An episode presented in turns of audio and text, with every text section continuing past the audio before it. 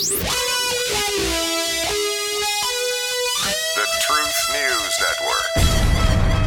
Where the truth is relative, all truths are equal.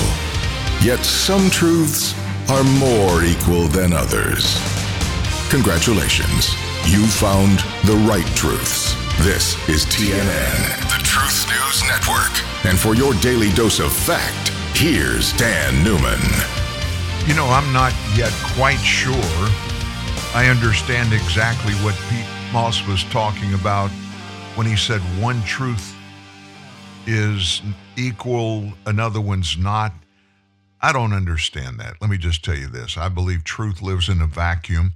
Something's either truthful or it's a lie, plain and simple. Good morning, everybody, and welcome to the Wednesday edition of TNN Live. We have a big show for you today. We've got a bunch of things to get into here in our first hour. And at the top of hour number two, joining us live will be Republican Con- Congressman Mike Johnson from the 4th Congressional District in Louisiana. And I don't need to tell you, we have a lot of things we got to talk about with the congressman, the final from the election, and all of the craziness going on after the election. Former President Trump formally announcing he's going to run for the 2024 presidential nomination of the Republican Party. And I know Congressman Johnson is very close to Mr. Trump, and he'll have a lot to say about that. And then there are some little bitty things down in the weeds I want to get into with the congressman, and we'll do that. Um, one of those things is what's going on in the House of Representatives now when they're bringing people like Alejandro Mayorkas, Homeland Security uh, Secretary, in for a, a, a routing. Also, Christopher Wray, FBI director, has been in there. So, even though the Republicans have not formally become the majority in the House of Representatives, by election they are, and they will assume power in early January. And they're just kind of teeing it up a little bit early, bringing in some of these witnesses and letting those witnesses understand hey, there's a new sheriff in town.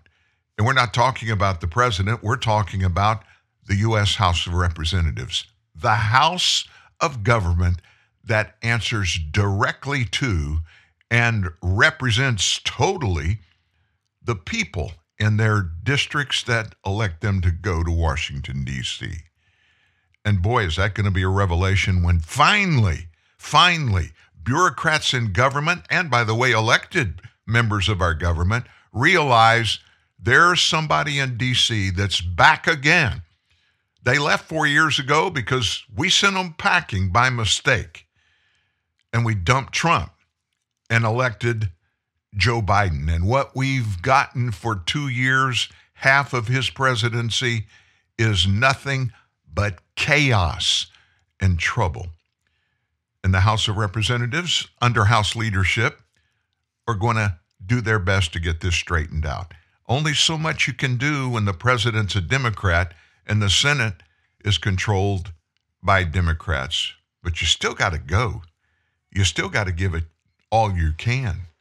I mean, you represent the people, and that doesn't mean it's always going to go comfortable, right? It's not. So, what is your situation in mind about this election? And about what's going on now. Let me tell you about mine. Having learned nothing, nothing from their losses in the midterms, Senate Republicans, guess what they're up to? They're preparing to sell out their votes by working with their Democrat colleagues to alter the definition of marriage. And they're doing it under federal law, and they plan to have it done by the end of this week. Monday, a bipartisan group of senators, bipartisan means some Democrats, some Republicans, they announced, hey, y'all, we've reached an agreement on adding an amendment to the deceptively named Respect for Marriage Act. And they claim that that amendment would both codify same sex marriage into federal law and protect Americans' religious liberties and diverse beliefs. That's what they say. Under the proposed legislation, we did a little deep dive and we found out that states would be legally prevented from denying, quote, full faith and credit to any public act, record, or judicial proceeding with respect to marriages between individuals based on sex, race, ethnicity, or national origin. The Democrat controlled House had previously passed an earlier version of the bill this year with the help of 47 Republicans.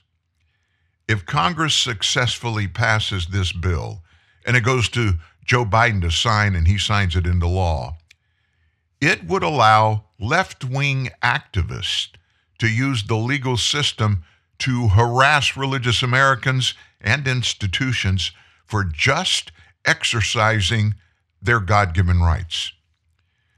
As the Family Heritage Alliance noted, the bill would require federal recognition of any one state's definition of marriage without any parameters, including open marriages and marriages involving a minor or a relative, and any other new definition of marriage that a state chooses to adopt could be recognized federally.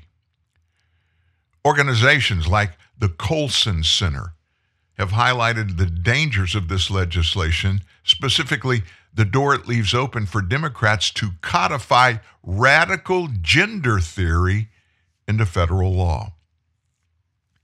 It's the LGBTQ community that is referred to throughout this bill. That means that if it passes, marriage will become a genderless institution by force of law. This will harm children and further confuse reality.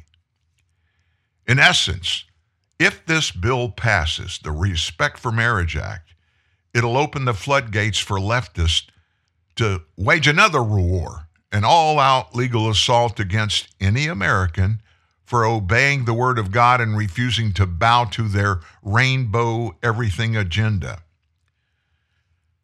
Since the U.S. Supreme Court's 2015 Obergefell v. Hodges decision, if you'll remember that overturned marriage laws in a bunch of states and redefined marriage by judicial decree, LGBT activists since have used the legal system to target religious Americans and institutions across the country about sexuality and so called gender issues.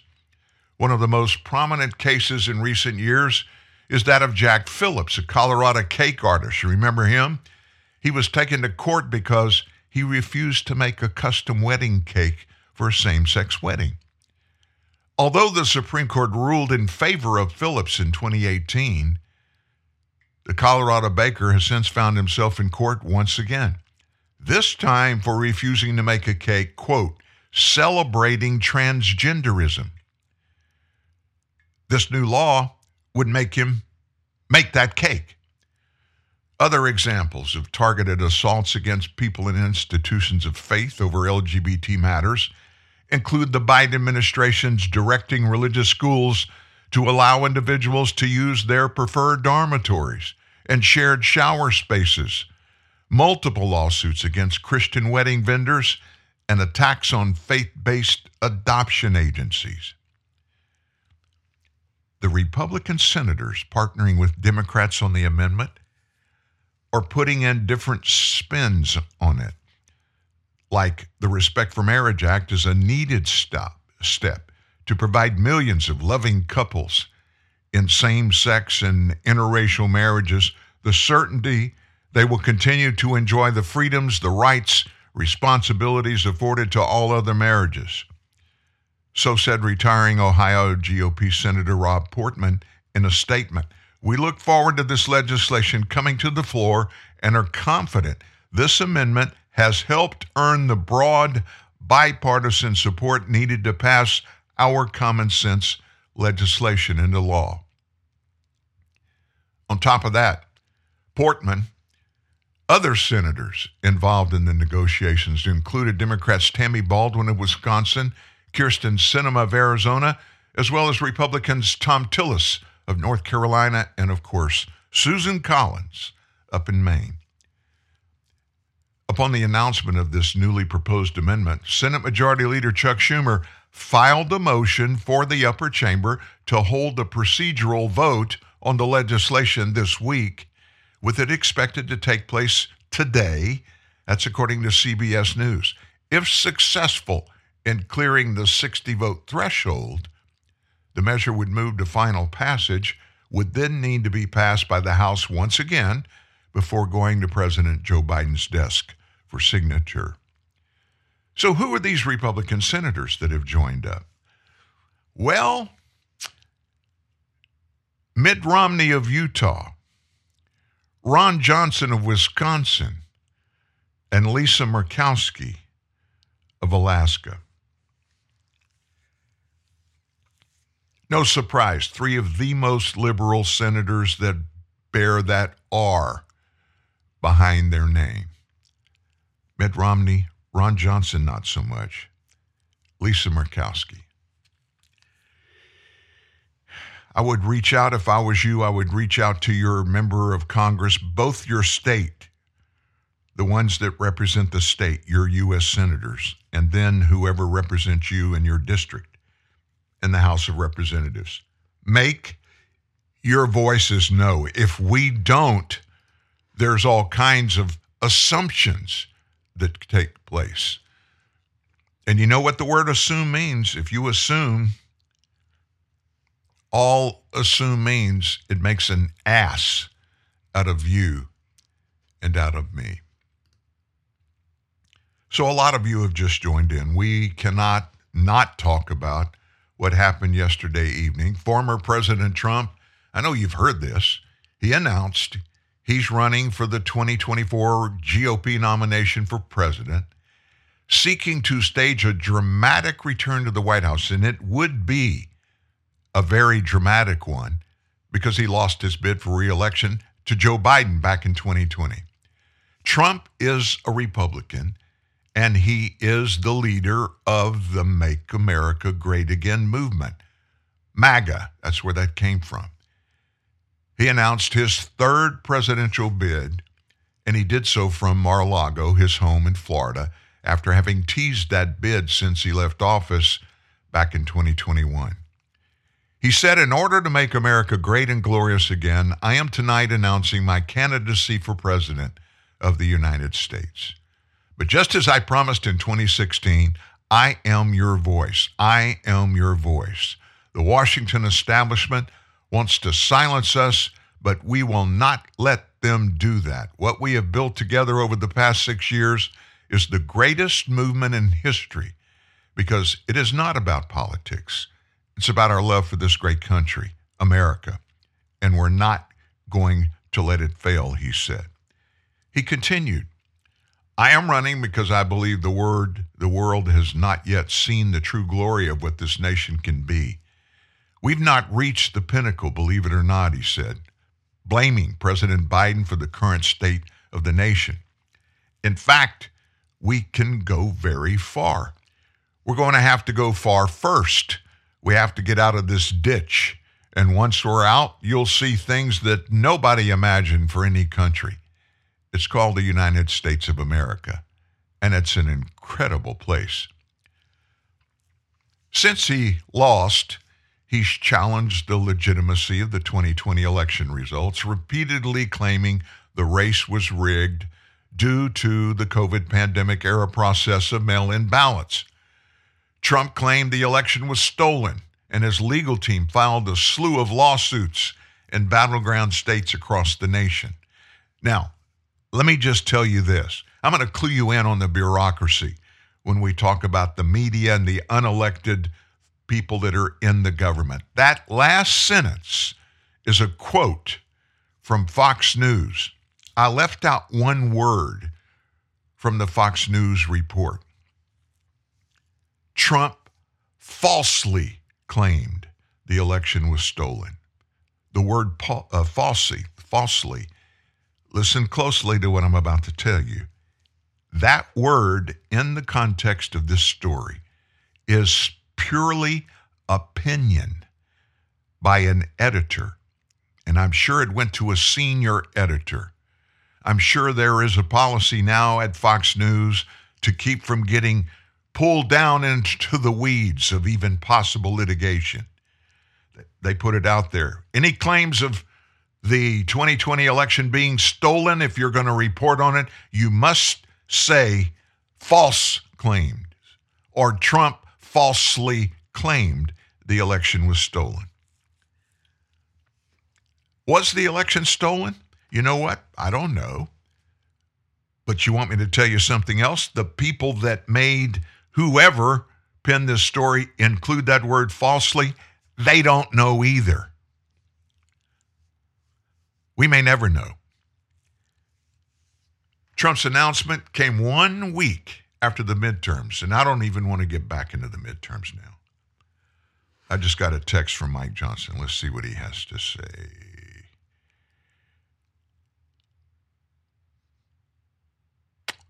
He sent me a text, an article. Hang on just a second. Republican Louisiana Congressman Steve Scalise and Mike Johnson will be among the leaders at the seat of power in the next GOP controlled House after securing wins from their delegation.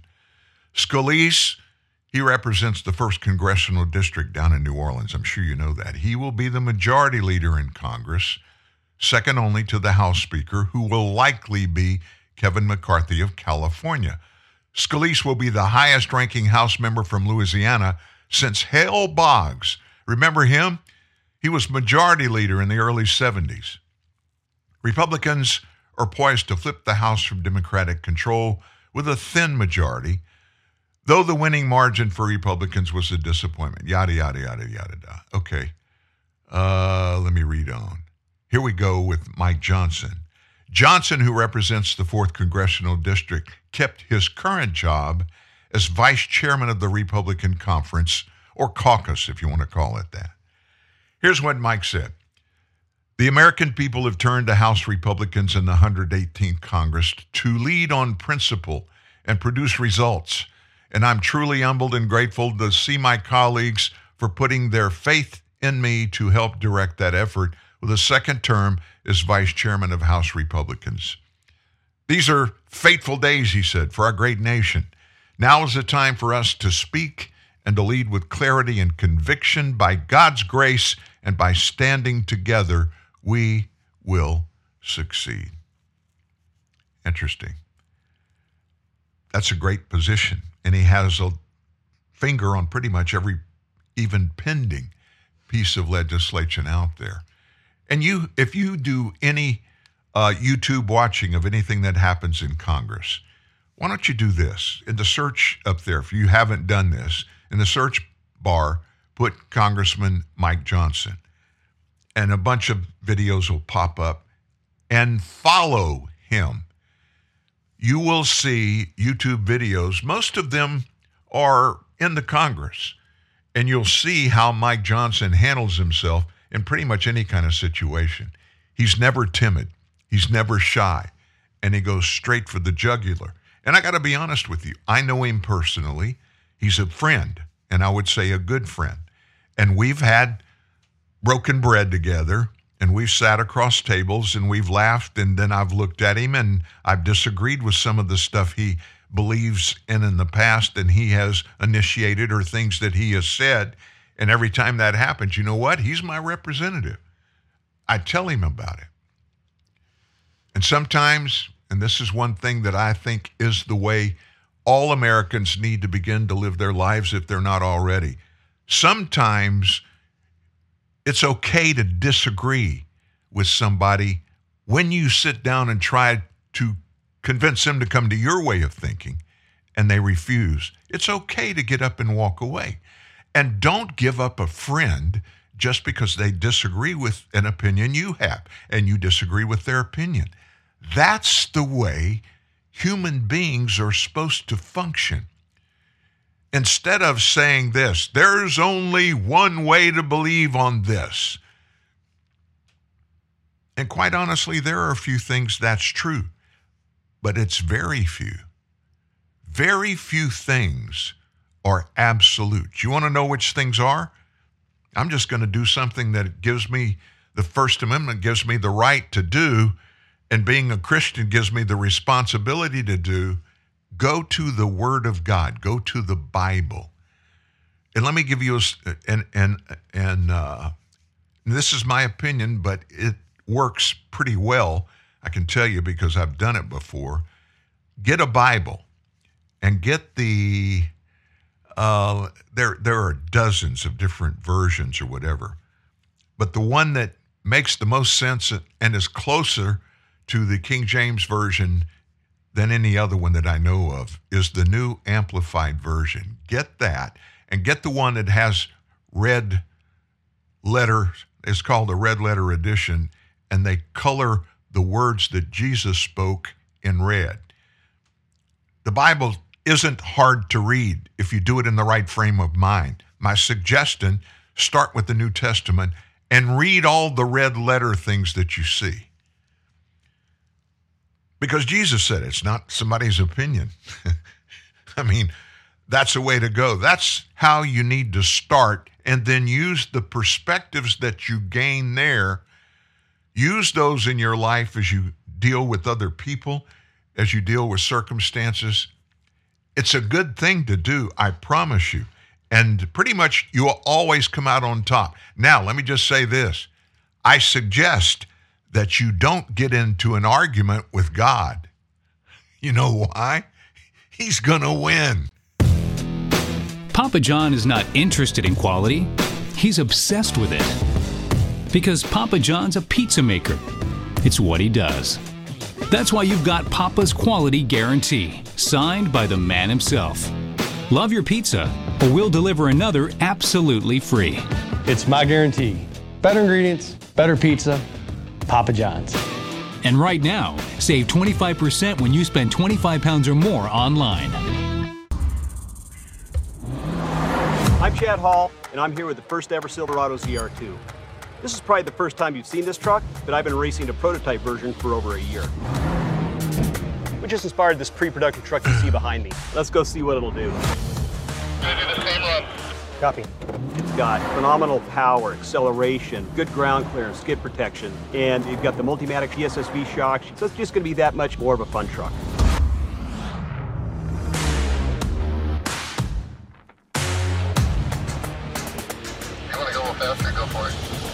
Copy. It's an amazing truck. You're going to want to get your hands on one.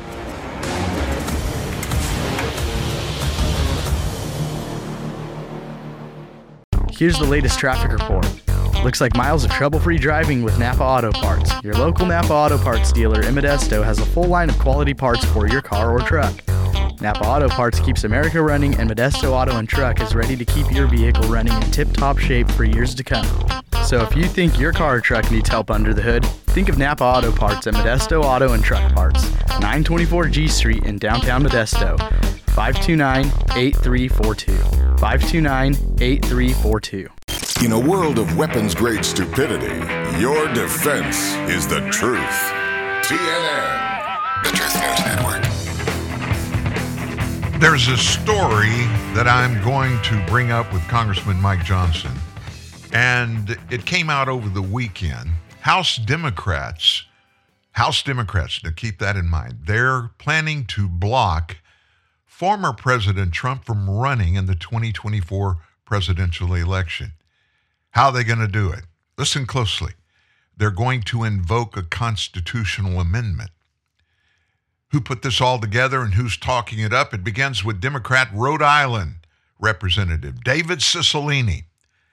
He circulated a letter among other House Democrats urging them to back a piece of legislation that he plans to uh, present to the House. It will invoke the 14th Amendment. And they're doing that to try to stop Trump from running in the 2024 election. So, what are they saying about it? Well, they're telling all of us that his challenge to the 2020 election and actions preceding the January 6 Capitol riots make him ineligible. Now, the 14th Amendment bars anybody who is engaged in a, and I'm quoting, insurrection or rebellion from holding certain public offices, including the presidency. Here's what it says No person shall have engaged in insurrection or rebellion against the, the same, or given aid or comfort to the enemies thereof. But Congress may, by a vote of two thirds of each House, remove such disability. The disability would be the person that they're trying to remove from office. And all this began after the protest at the Capitol on January 6th. Trump has adamantly denied a part in instigating the event. And by the way, there's no evidence that proves that. The January 6th committee, try as they have, they couldn't come up with anything that even gets close to quote unquote insurrection by Trump. Trump was subpoenaed to testify before their committee in October. Though he never testified, he filed a lawsuit to prevent his appearances before the committee. The legislation details testimony and evidence demonstrating how Donald Trump engaged in insurrection against the U.S. That came from David Cicilline. This one's another one that I want to talk to Congressman Johnson about when he gets here in our second hour. If you just joined us, he will be here straight up 10 o'clock. And uh, I'm going to try. I've got so many things, so many things that I want to ask him and get him to weigh in on. And just to be honest with you, I uh, I personally think some of them he's going to say, I really can't get into that yet. And I get it. I understand it. Usually we talk before we go live on the air, and both of us have been unable to get together. So this is going to be fly by the seat of your pants. You're going to love this one. Straight up 10 o'clock. Democrats, Democrats, you know why they marshaled that mail in voting strategy? It all came back. They pointed to, remember COVID 19? Oh, it's too dangerous for people to get out and, and vote in person. We've got to take care of them, make sure everybody gets to vote. And the only way to do that is mail in balloting. Well, let me tell you what, they have perfected, Democrats have perfected that, and they did it diligently. And you know where they instituted it in the greatest way in the midterm election? Pennsylvania. The Democrat strategy of using these mail in ballots to vote, it was pivotal in the election results. Pennsylvania Republicans are talking amongst themselves about how to react to the next election. Here we go. Everybody's going to find the best way to get things their way. And if we end up going to mail in voting and there are no intelligence, secrecy, implementation in these mail in ballots and they're uh, sending out, returning them, Democrats will win every election going forward. So what's going on in Pennsylvania? Well, they won't even they won't even talk about it, the Democrats there. According to the Pennsylvania Department of State, listen to this. 1.4 million voters requested mail-in ballots statewide. Of those, 986,540, that's 69%, were registered Democrats 303,000 or 21% were Republicans. The rest, independents like me. In 60 of Pennsylvania's 67 counties, half or more of the requested mail in ballots were for Democrats.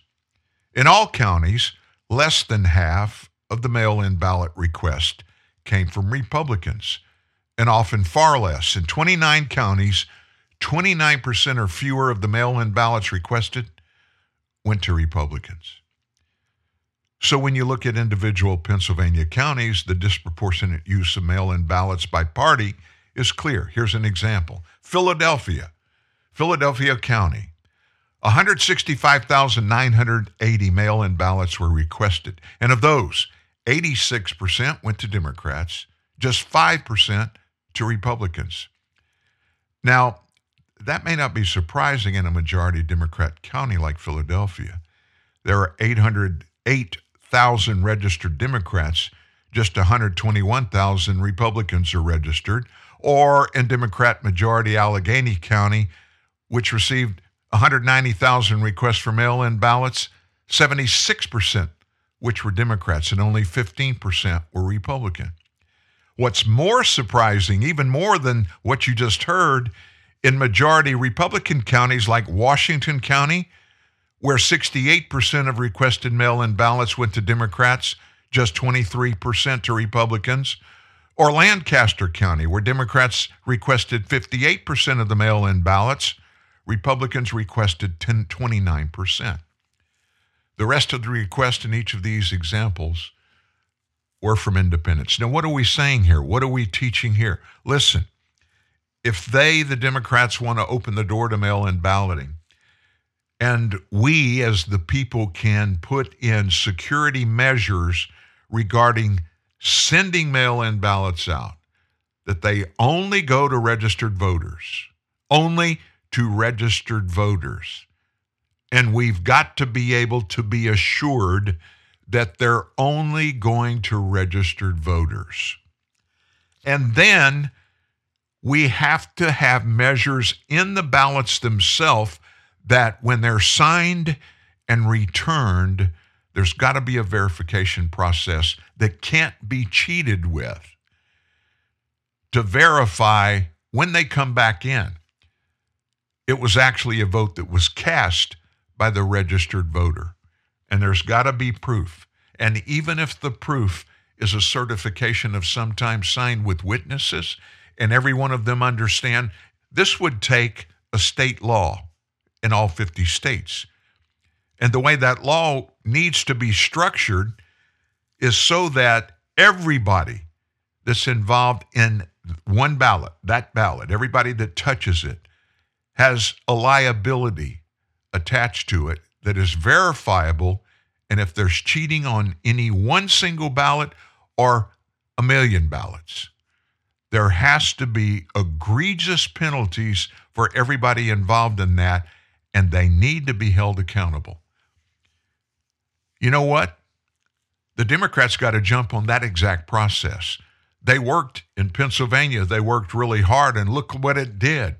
It gave us probably the most feckless U.S. senator that's ever served in Congress Fetterman, John Fetterman. We have yet to know exactly how in the tank he's going to be for everything that Chuck Schumer puts out there in the way of litigation and legislation. And he's going to be a straight line Senate vote. And that's pretty much what Democrats in Pennsylvania knew was going to happen that when he gets to Washington, D.C., he will be very, very easily manipulated by Democrats in leadership. And he won't ever stand up and do anything controversial to the Democrats. Just like they feel about all these immigrants that are coming across the southern border. That's another thing. We'll try to get Mike Johnson, Congressman Johnson, at the top of the hour if he has time to talk to us about. So we know what's going to happen in the House. House Speaker Pelosi, she's toast. Now, she always wins reelection to her seat from San Francisco as a representative. Rumors are out there that because she's losing the House speakership, she may resign from office. Okay, what does that mean to you, Dan? I got to be honest with you. I kind of like having her around. It's somebody we can throw rocks at. and she is, uh, she's not nearly um, as challenged as is the president when it comes to things they say. She says things often off the cuff that get her in a bit of a tiff. And who will ever forget her tearing up the speech the State of the Union speech, her copy at the end of Donald Trump delivering it. That's one for the ages. People 20, 30, 40, 50, even maybe 100 years from now are going to have that picture in a folder somewhere that they'll refer to and teach to elementary students. I hope. But what about on the other side, on the Senate side? What's going on there? Well, Republicans are praying that Herschel Walker can win that seat in Georgia in the December 6 runoff against Raphael Warnock, the incumbent. If Herschel wins, the Senate will be in the exact same position it's been for the last couple of years, which is a 50 50 tie. And of course, they have, the Democrats have for the next two years, they have the vice president who is the ad hoc president of the Senate. She, Kamala Harris, cast all votes on a 50 50 tie to break that. And so they'll, they'll technically have power, but it will be just like it's been for the last two years, much, much closer. And with the House being controlled by Republicans, we're going to see some big, really big changes because they're going to do everything possible to stymie legislation and executive actions taken by Joe Biden. He's the guy, I remember, just like Obama. I got a phone, I got a pen. I don't need to get together with my political opponents. We, with this pen and this phone, we can get everything done that we need to get done. We live in that world, folks. We need to recognize that's where we live today. And there's no utopia. There is no, oh my gosh, everything is cool and okay. And we're just doing really, really well. And we've got we've got consensus with our fellow members of the House and the Senate. We just get along and work together well. That is long ago. It's gone. And now, what we've got to do We've got to be able to piece it back together where we can have real honest discussions. We can listen to opposition, listen to what all people have to say on something important for the American people. And then they need to listen to us.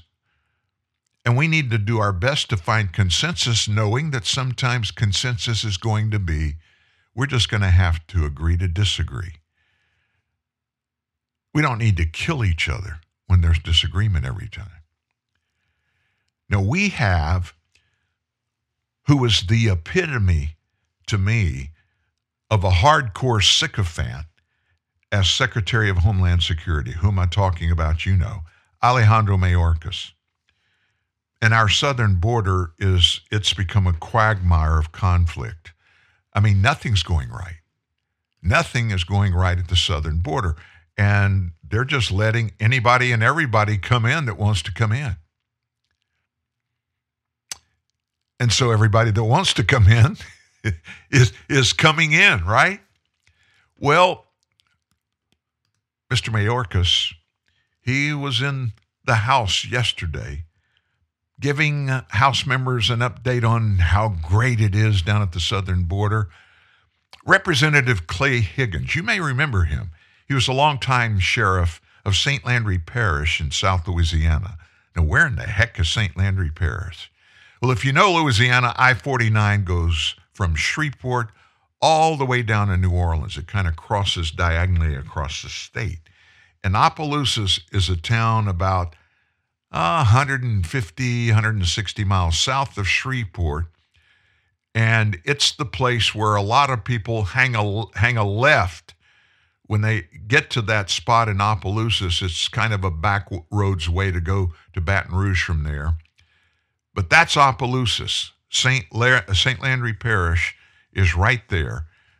And Higgins is what we call here a coonass.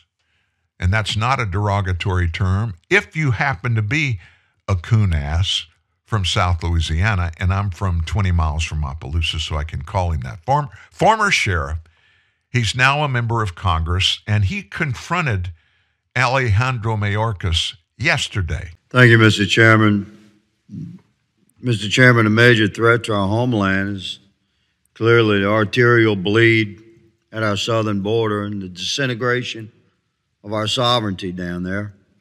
And the top threat to individual rights and freedoms for Americans from sea to shining sea, Mr. Wray, is the weaponization of the FBI against the American citizens that you've sworn to serve. Secretary Mayorkas, for the record, are you aware or have you authorized CBP agents to release illegal aliens into America without identifying, screening, or vetting them properly, or harvesting even basic biometric data like fingerprints?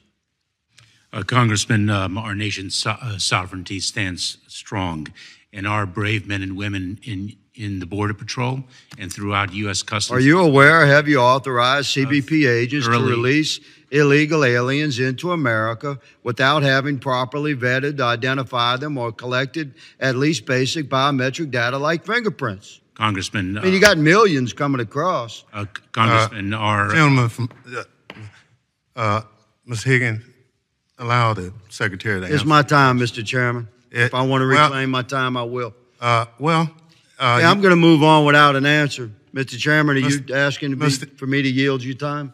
no, you, you, I'm the chair. Then I'm going to reclaim my No, time. you- look, we don't. Moving on, No, Secretary no, look, Mayorkas. The gentleman from. Are you interrupting my time, Mr. Chairman? or are you well, requesting me to I'm trying, use you time? I'm trying to make sure that we conduct. You're interfering with my five minutes, Mr. Chairman. Well, then the gentleman will. if you get- request me to yield you time, I'll give you time. no, but that's not the procedure. But that is the It, procedure. it is not. It yes, is not. it is. So, Of course look, it is. Look, I, I Mr. reclaim Secretary- my time and I, I want this time back. Wow. Okay. Fireworks yesterday. Uh, that was Clay Higgins, and you get a little bit of uh, the fire in that uh, Cajun. uh, I'll probably get in trouble for using the other uh, moniker that I put on people from South Louisiana a few minutes ago. But nevertheless, Clay Higgins brought up some very salient points. And I got to be honest with you, I have never in my life seen a politician handle himself when he comes before his bosses, the U.S. Congress, as have Alejandro Mayorkas every time he testifies before Congress. He doesn't answer the questions they ask him, and he gets insulted when they try to get some kind of truth out of him. And that's that's just not there. I mean, he wants to talk all around the issues, and the issues are right now hey, our southern border's not open. It's supposed to be not open, it's supposed to be closed, and it's not closed. And he keeps saying the border is secure. If it's secure, why is everybody coming over that just wants to come over and nobody's stopping them? And when they stop them, nothing happens to them. The truth. Straight. No chaser. TNN. The Truth News Network.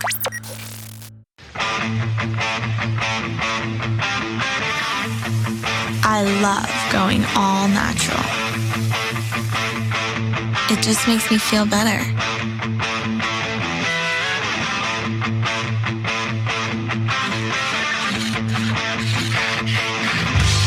Nothing between me and my 100% all natural, juicy, grass fed beef.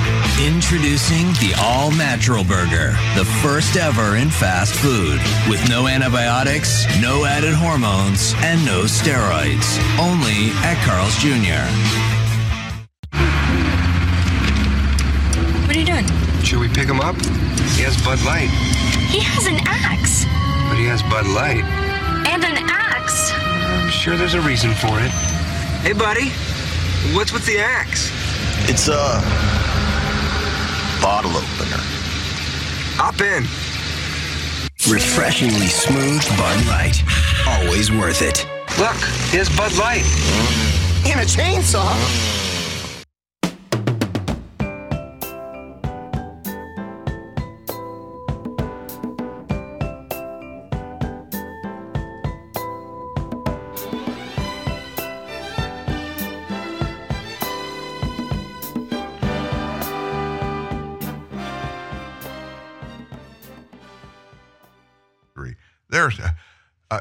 Please forgive me.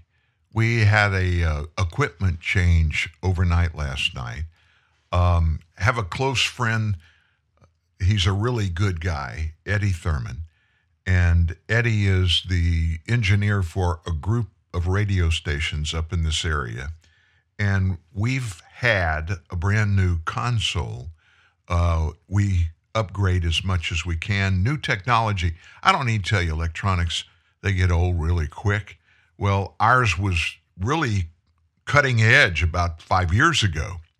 It's no longer cutting edge. So we have begun a process of upgrading a lot of things. And the major one is the brain, the console. And uh, it's brand new. It is online. You may hear a few things that sound a little bit different. Uh, the chief one is I'm, I'm listening through headphones, of course, and my voice sounds a little bit different. I don't know about you.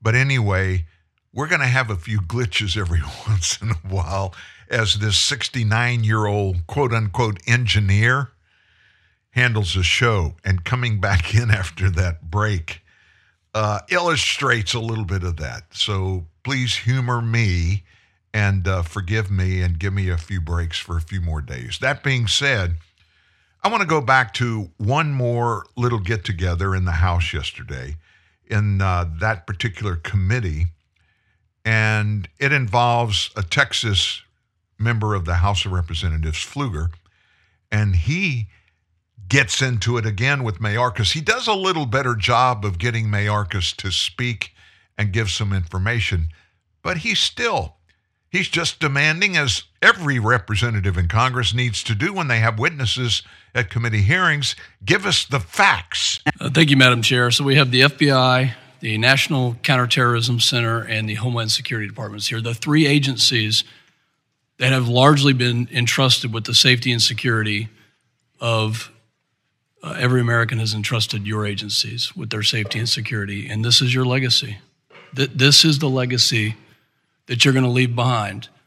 It's already been mentioned today that this year we have 98 people, and that doesn't include the nine Secretary Mayorkas that were reported by your department yesterday in October. So over 100 people have matched the terror watch list. 100 people.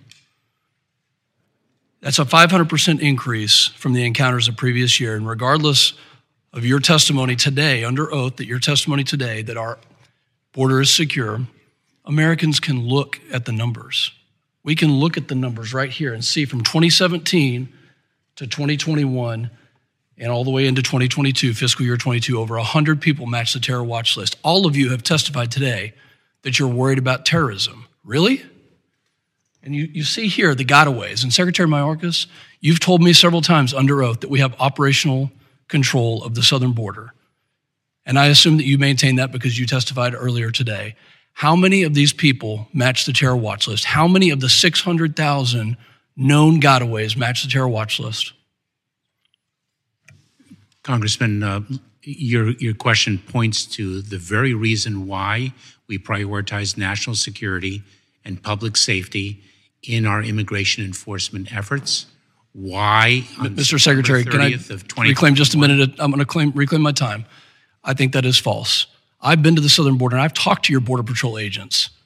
And you know what they tell me? That on any given shift, 70% of them are relegated to administrative duties. They are not in the field doing the national security mission. How many of these 600,000 people can you assure the American people that not a single one of these 600,000 people are a threat to our safety? That they don't match the terror watch list, that they're not part of a criminal or transnational organization? We're waiting. We're waiting, Alejandro. Waiting. That's what your agents have told me personally. So I, am just taking their word for it. Pregnant pause.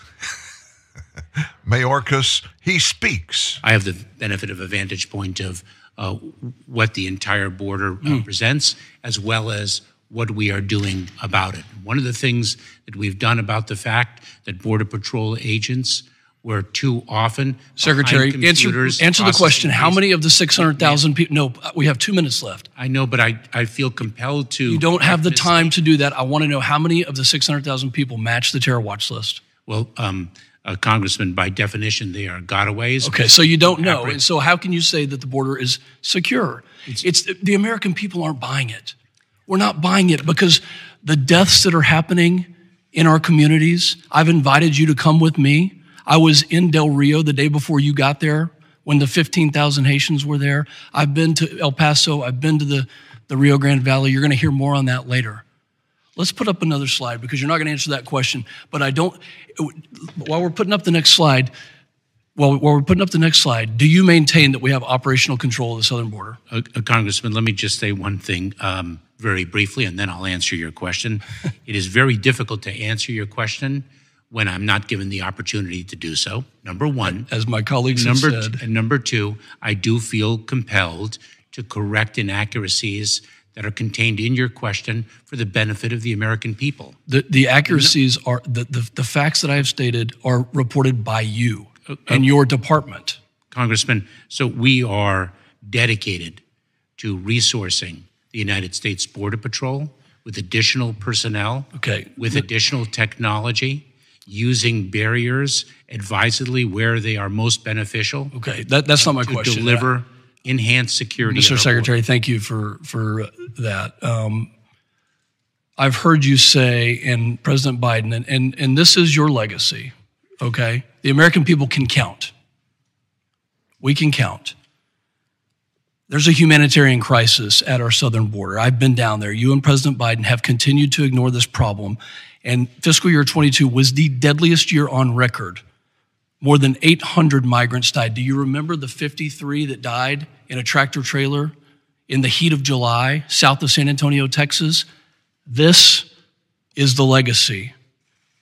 The American people are demanding that you secure the border. You have testified under oath today that it is secure. It is not. The gentleman's time has expired. Makes me wonder. Just think about this for a second. If Alejandro Mayorkas has a wife, think about them having a conversation and, and her trying to get some information, some real important information from her hubby. Can you imagine what that conversation was would sound like? Oh my gosh he can run circles around anybody. I've never heard anybody in a 101 conversation try to get information from him. I've never heard anybody get anything. He pontificates all the time. How, oh, how does this guy still work as the head of Homeland Security? Is it because Joe Biden wants this southern border completely obliterated? and everybody to have unfettered access to the United States. Is that why he's doing it? The answer is that's exactly why he's doing it. And he's doing the job that he was hired to do by Joe Biden. That can't be true, Dan. That's not, you're just drawing a, a conclusion that's, it's a conspiracy.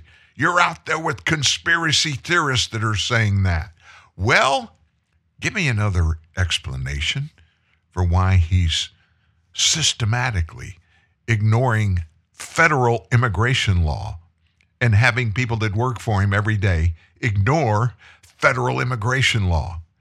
Didn't he swear an oath to the Constitution? Didn't he tell us he was going to keep us safe? We know we have over a hundred people on terrorist watch list that are living among us right now today because Mayorkas wouldn't execute federal immigration law at the southern border. And he still got the job. Oh my gosh. How is that even possible?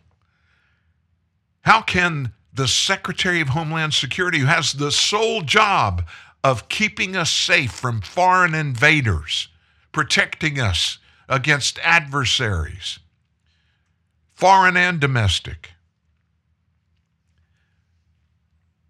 and he just does it arbitrarily. I got to be honest with you. I see a very, very obvious scenario in which he gets impeached. The problem is, of course, it probably is going to be a waste of time because the House, which is a majority Democrat, they're not going to send him packing. And he doesn't necessarily need to be impeached. He can be fired. Who hired him? Joe Biden hired him. Joe Biden's the only person that can that can fire him. Is Joe going to do that? you know the answer to that. Well, in this hearing, there's another person that appeared that uh, I think it's pretty important for him to answer questions, and he does pretty regularly in front of committees in the House and the Senate.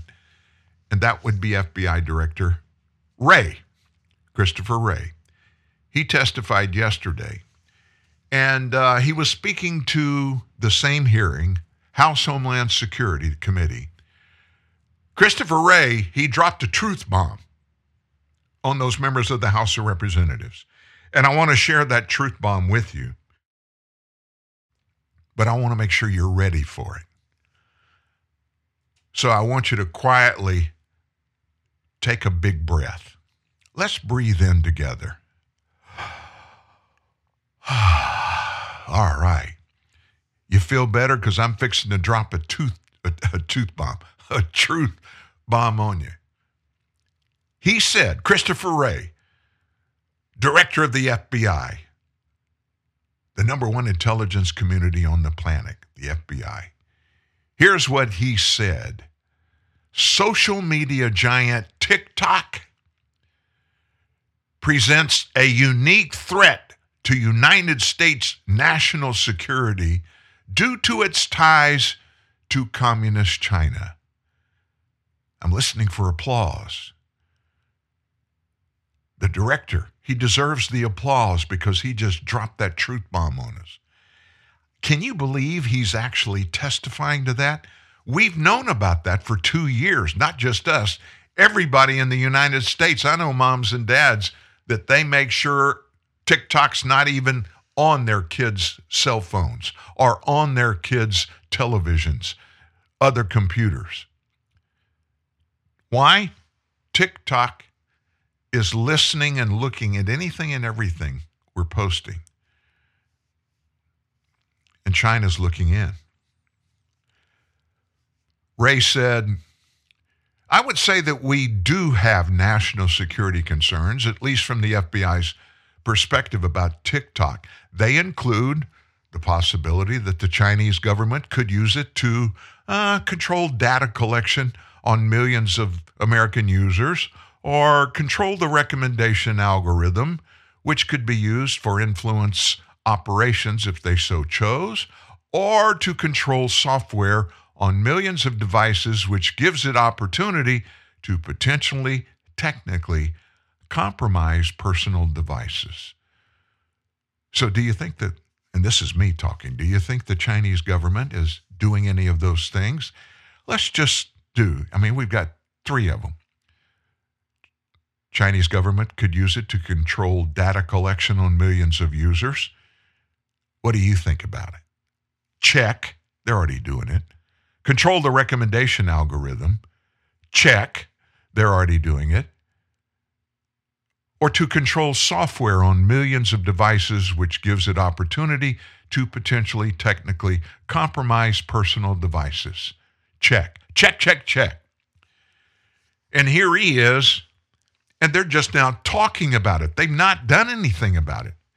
He delivered these comments in response to a line of questioning by Representative Diana Harshbarger, a Republican from Tennessee, who asked if the Chinese Communist Party, which rules China as a single party state, by the way, was actively using Byte Dance, and Byte is spelled with a Y, Byte Dance or TikTok to surveil American citizens. So the questions directly referenced reporting in October from Forbes magazine, which uncovered a plot by China based employees at TikTok to surveil the location and personal information of specific Americans without any reason. In addition to the already chilling effect of being surveilled, the report has shed light on TikTok's problematic relationship with ByteDance, as CCP laws require any data stored within China or by China owned companies, it's got to be handed over to the Communist Party if deemed an issue of national security. Can you believe that is happening? Can you believe we even allow TikTok to be used in the United States? And Christopher Wray, with all that we know about TikTok and what we have just heard, ah, uh, you know, we think they're may be something going on with TikTok. A bureaucrat that doesn't give a rip about the security of the nation. Now, you can't say that, Dan. Well, if he did, knowing all of this, why hasn't he brought specific actions to Congress to do? We'll leave it there. We're going to take a break. When we come back, Congressman Mike Johnson will join us. Don't go away. When your cable company keeps you on hold, you get angry. When you get angry, you go blow off steam. When you go blow off steam, accidents happen. When accidents happen, you get an eye patch. When you get an eye patch, people think you're tough. When people think you're tough, people want to see how tough. And when people want to see how tough, you wake up in a roadside ditch. Don't wake up in a roadside ditch. Get rid of cable and upgrade to DirecTV. Call 1 800 DirecTV. Ah, luxury. The aroma is full bodied, the flavour is decadent, the touch divine, and the drive? Yes, the drive of luxury is simply infinity. Introducing the Infiniti Luxury Test Tour. Yeah, if you uh, think well, you are we're in a familiar with luxury, break. I'll, you uh, haven't driven I'll- an Infiniti. put it on hold Infiniti of Elk Grove invites you to truly become familiar with luxury and take a luxury test tour. It's like a test drive, but with more luxury. We invite that's you to fine. drive luxury just, to uh, luxury, I'll not just for an hour or even a day, I'm gonna leave but for an open. entire weekend. to Your choice. Select your Infiniti and motor off to a luxury weekend in Lake Tahoe or Napa Valley. And yes, all the luxury is on us. Introduce yourself to luxurytesttour.com and truly become familiar with luxury. Infiniti of Elk Grove is literally giving you the keys to a luxury experience like none other. Luxurytesttour.com. Drive luxury, drive Infiniti. Infiniti of Elk Grove. Expect more. Yo, some people think it don't make sense that I'm a horse whisperer. Fancy prance, yo. But you know what else don't make sense? Bye. I mean, it's good for you, but still somehow tastes amazing. Sideways fancy prance, you heard? Yeah. Clippity clop, clippity clop. Yo, I just whispered all of y'all. Too easy. Bye. Five calories, antioxidants, and tastes amazing. None of this makes sense. In the clown car of the deep state, you will never find a greater den of scum and villainy. You need a hero. Here again, blaster in hand, is Dan Newman. Well, you're listening to the sounds of treading water. Taylor Halsey, who is Congressman Mike Johnson's assistant, uh, he answered Mike's phone a few moments ago and asked if they could sit tight for a couple of minutes because they're wrapping something up. And I said, uh, I'll tread water, and I don't know what we'll talk about, but let me just say this. Why don't we, and I'm thinking of issues that we can talk to the congressman about. Um, Okay. is he there? Great. Hey, Dan. Sorry. Sorry. This is Mike. Hey, I was treading water on air. We're live. Oh, man. sorry about that. Uh, I'm pretty good at it. Hey, listen, I know Yes, we're going to yes. res- we're going to respect your time. We, I've got a lot of things that people want to ask you about. I just want Sure, sure. kind of your brief thoughts about the way the midterms ended up. Um, well, let's let's good news and bad news. Okay. Good news is um, let, let's let's uh, be certain about one thing. We we are going to have the House majority. Um, it, it is not nearly going to be the size majority that we wanted and expected. Um, but this is an important point, Dan. You know, this is only the third time in 70 years the American people have voted to to flip the, the United States House of Representatives from Democrat to Republican control. You're kidding. And, and that's um, yeah, yeah. I and would have that's a- thought it had been many more times than that. no, no. I mean, this is a it's a difficult uh, feat, and um, now we we we anticipated a, a big red wave. You and I talked about it. I mean, and and and everybody, all the pollsters, literally every pollster, right, left, and center, agreed on the consensus that that would happen. Historic trends would say that. Of course, the the wretched state of every area of public policy under the Biden administration, his uh, deep underwater polling numbers, all of that. Uh, w- would have indicated that that uh, we'd have between a 25 and 30 seat majority uh, when it was all said and done. Now, now some of the results are still out. Right now, I'll just tell you frankly, we currently anticipate. Remember, the majority number is 218, so we I think that we'll have probably 221, 222 Republicans when it's all said and done. Uh, so that's that's a small majority, um, but it's a majority nonetheless. And the good news is that we're going to stop the Biden socialist uh, agenda in its tracks. Um, having the House gives us uh, a couple of really important things. We have the power of the purse strings, of course, so we can uh, we can handle the the funding or, or let's say the defunding of some of these crazy policies that have gotten us into all this mess. And of course, also very importantly, the Congress has the constitutional responsibility for oversight. So you're about to see oversight, hearings, investigations, accountability uh, that has been long, long overdue, and um, we're we're lining up all those priorities as we speak. We just listened to two of your fellow Republicans yesterday uh, dig in on Homeland Security, Mayorkas, and also Chris mm-hmm. Wray was there yesterday. Um, mm-hmm. Mayorkas, he's he's he's a he's a empty hat. He has no yeah. substance that he can give to anybody. And it's very obvious the way he is doing things, well, actually not doing things. It kind of confirms that Democrats just want the borders open and they want to fill it with immigrants that they can somehow later on give them the citizenship, which comes with the right to vote, so they can maintain a permanent majority from now on. Can that's that's exactly right. Yeah. Can those we, are not conspiracy theories? Yeah, go ahead. No, those are facts. Can we get rid of Mayorkas in this upcoming Congress? Yeah. Look, um, let me say first, what you just uh, recounted there, summarized, is exactly the, the truth. And these are not our theories. These these are these are facts. And and the reason I can say that is that we we have been we do have oversight. I serve on the House Judiciary Committee, as you know, and we have oversight responsibility over Department of Justice and uh, Department of Homeland Security. We've had Mayorkas in front of us twice over the last two years. They try to hide him from us because Jim Jordan and Matt Gaetz and I and others just uh, go straight into him. And I've got a couple of uh, clips of viral videos that you may have seen. I'll send you, but I've got a five minute summation where I just went after him. I mean, this is like four months after he took the job because it became apparent to us uh, right out of the of the blocks that he was not just unqualified, um, he, he, he did this intentionally. They opened the border intentionally. He is the architect of these policies.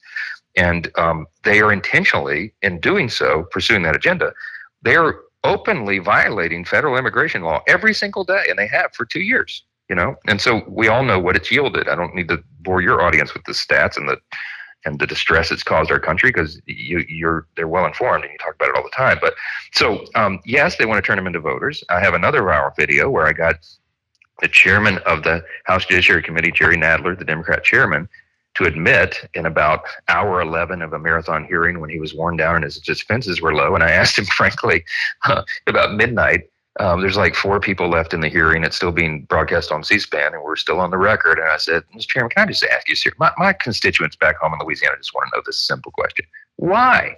Why would you all willingly allow the border to be overrun? I mean, is it? Isn't it true? I mean, you just they're going to become voters for your side, right?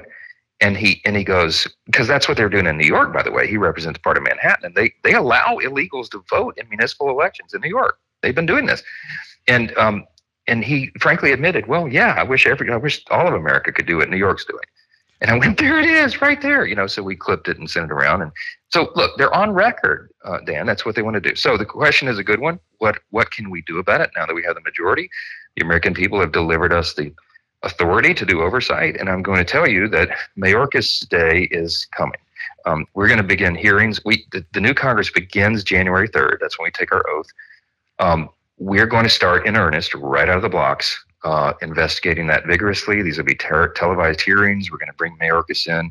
He will not be able to dance around these issues when we have the gavel. And uh, look, I, I personally believe, I mean, I'm on record many times, I told him in the hearing on this video that he needed to get his resume ready because I believe he's committed impeachable offenses. Um, we're, we're not going to do this for, for political retribution. We're not the Democrats. We don't cheapen the system. But we do have a responsibility to find the truth and follow the truth where it leads. And I'm, I'm convinced, uh, from what I know, that that truth is going to lead him to removal from office. So you'll see that in short order. That's Mayorkas. Christopher Wray yes. was there, and he just finally acknowledged that TikTok may be a threat to our national security. Oh, and, yeah, welcome and, to the party. And my my little grandsons know that and have known that forever. but he's the FBI director and he's doing nothing. He's doing nothing. Nothing. Is there something that we're going to be able to do in this Congress regarding Mr. Wray? Yeah, he is right behind Mayorkas, and the priority are, are on equal uh, basis with Mayorkas. And um, he, I believe he's corrupt. Um, I believe he's lied under oath. Um, you know, I, we, we published um, our committee. Uh, Jim Jordan and I and a couple of others put together a 1,000 page report that dropped about four days before the election. It took us that long to compile it all.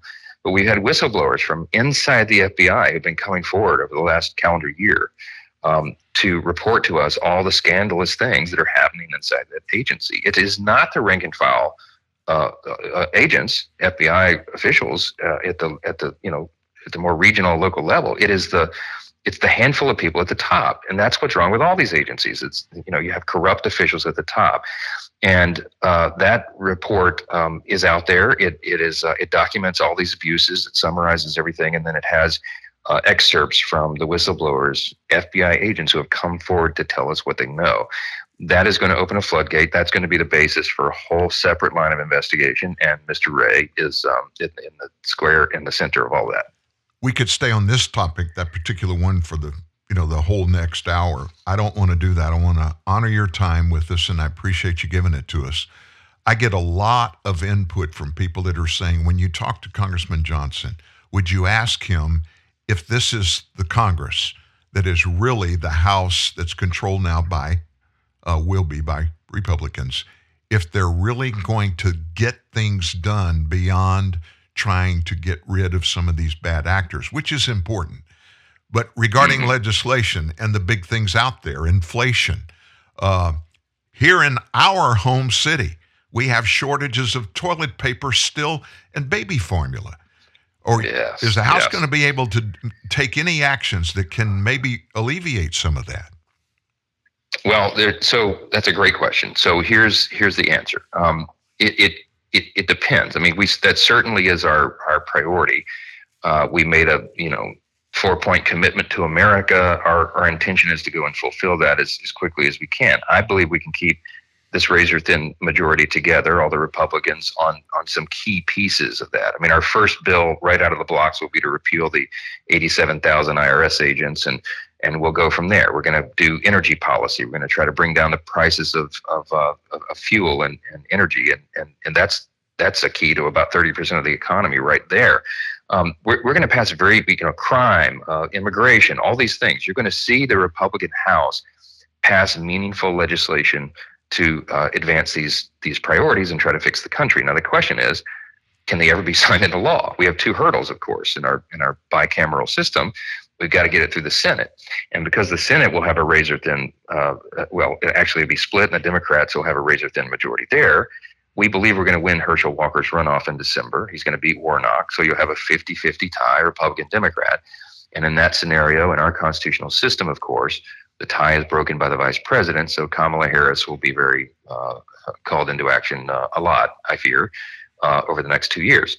Um, so we're, we're, we have to be realistic about the prospects of our of our reform measures being being passed through the Senate, but because you, you, it requires a 60 vote uh, threshold because of the filibuster uh, for for meaningful uh, legislation like that. So it, it's unlikely in this environment that you're going to get 10 Democrats to go along with us on any of the things I just listed. So that's the reality. I mean, that's what we're up against. But even if we got it to the Senate, then we still have, of course, Joe Biden in the White House, and he'll be tempted to veto it. Now, you know, the, the question that you and I have discussed in recent weeks is, and the big question that we don't yet know is, is um, you know, the, president in a scenario like this has an opportunity to do good by the American people. When when Newt Gingrich and the Republicans took control of the, of the House for the first time in 40 years back in '94, Bill Clinton never saw the light, but he felt the heat of that election. He came to Newt and he said, "Hey, let's work together. I'll moderate my views. Effectively, is what he did. He went against his own staff and the, and the, and the establishment on the left.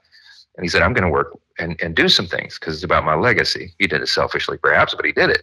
So they got welfare reform. They got, you know, the you know the the first uh, eight points of the contract with America done the first hundred days. You know, because Bill Clinton agreed and signed things into law. So the big question here is, would Joe Biden does he even have it within him to do that? Would the with the with the radical left that advises him every day allow him?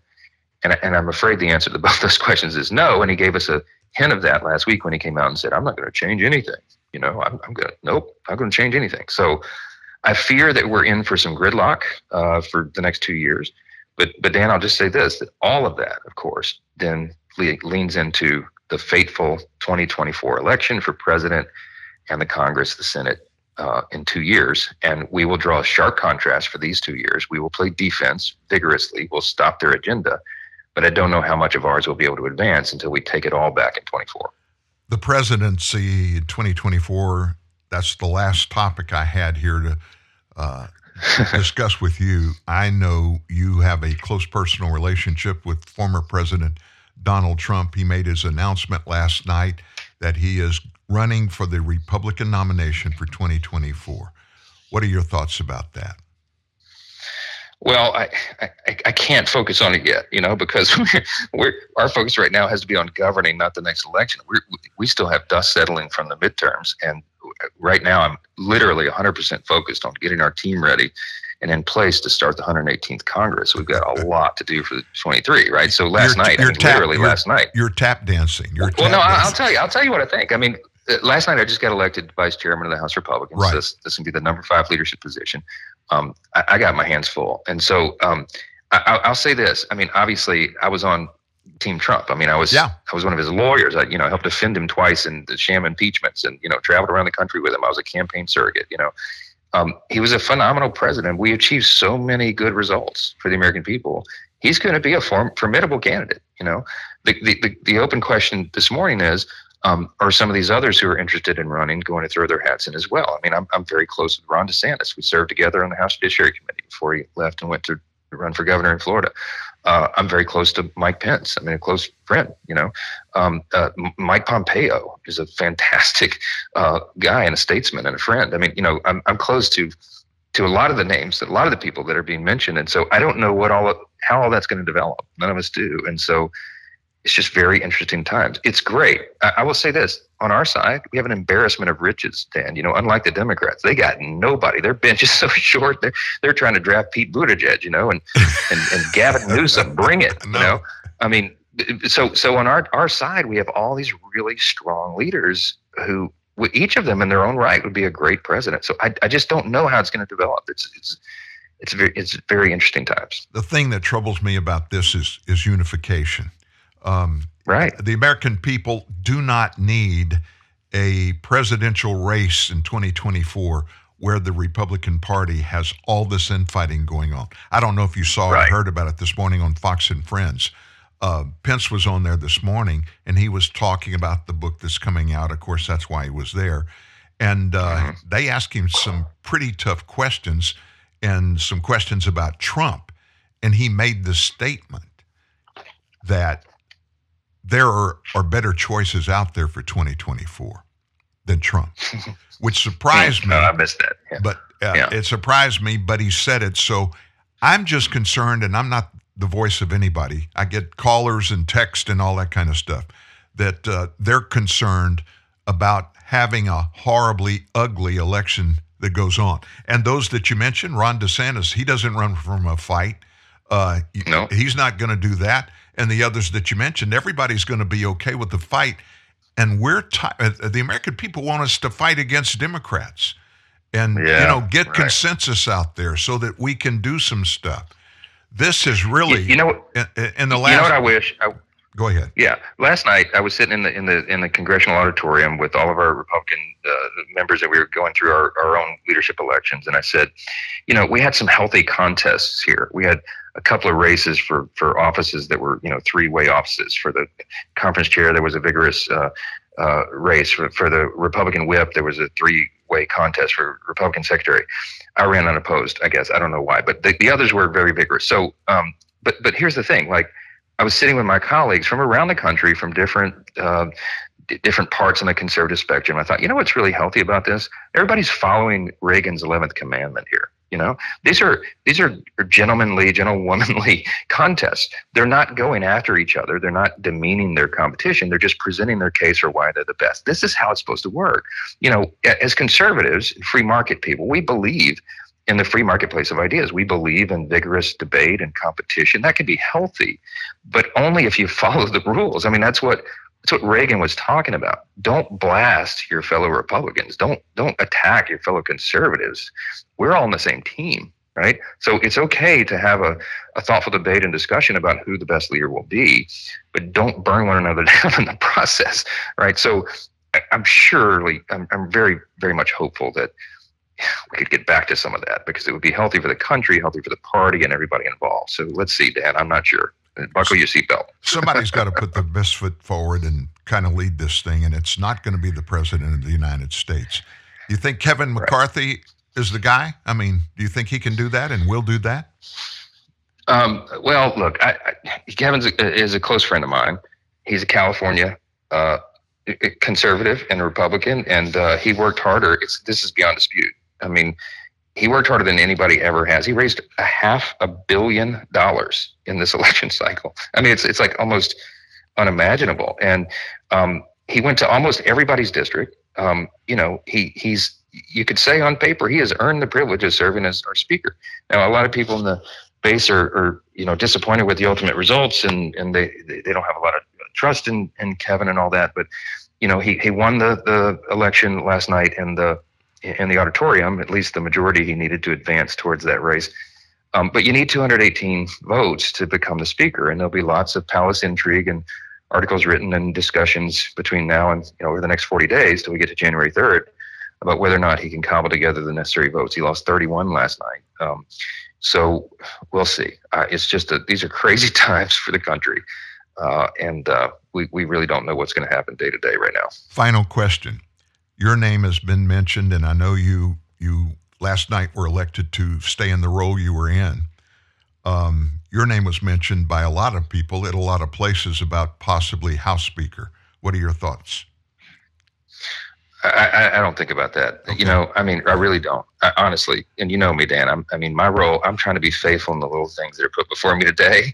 I got enough on my plate. You know, um, I'm not running for anything. I'm not vying for that. I'm just trying to keep our team together and move forward. We got a lot of work to do for the country, and and I got my my uh, my plate full. So I'm I am. Uh, that that is the, the my honest answer from my heart of hearts, man. I, am not. Um, I know I'm you. not aspiring for I that know right you, now. and I know you're not lying.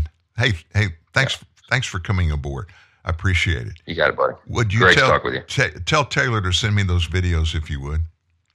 Yeah, I will. I will. Thanks, Dan. Appreciate it. Thank you, Congressman Mike Johnson.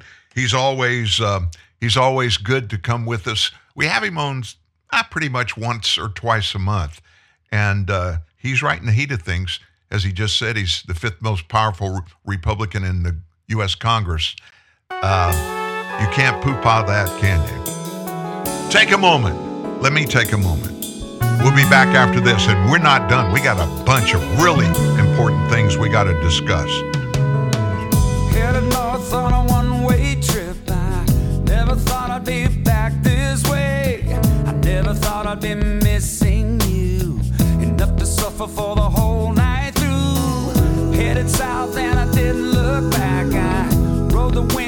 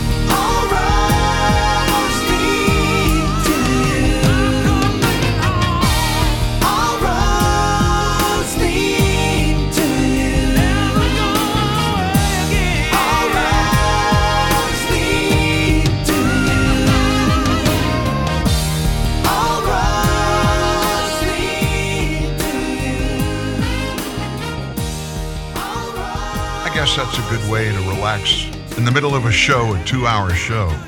Listen to a good song by Chicago. Well, for those of you that missed it, we had Congressman Mike Johnson on with us at the top of the hour, and he filled us in on a lot of goodies. If you missed any of that, you can grab this entire show every day. It's real easy to find it. Uh, I'll miss I'll miss one or two of them, but I'll tell you where they are: Apple Podcast, Spotify Podcast, Stitcher, TuneIn, Google Podcast, Amazon Prime Music, and what else am I missing? Facebook, even on uh, Truth News Networks uh, page on Facebook. You can get every show, every show we've ever done.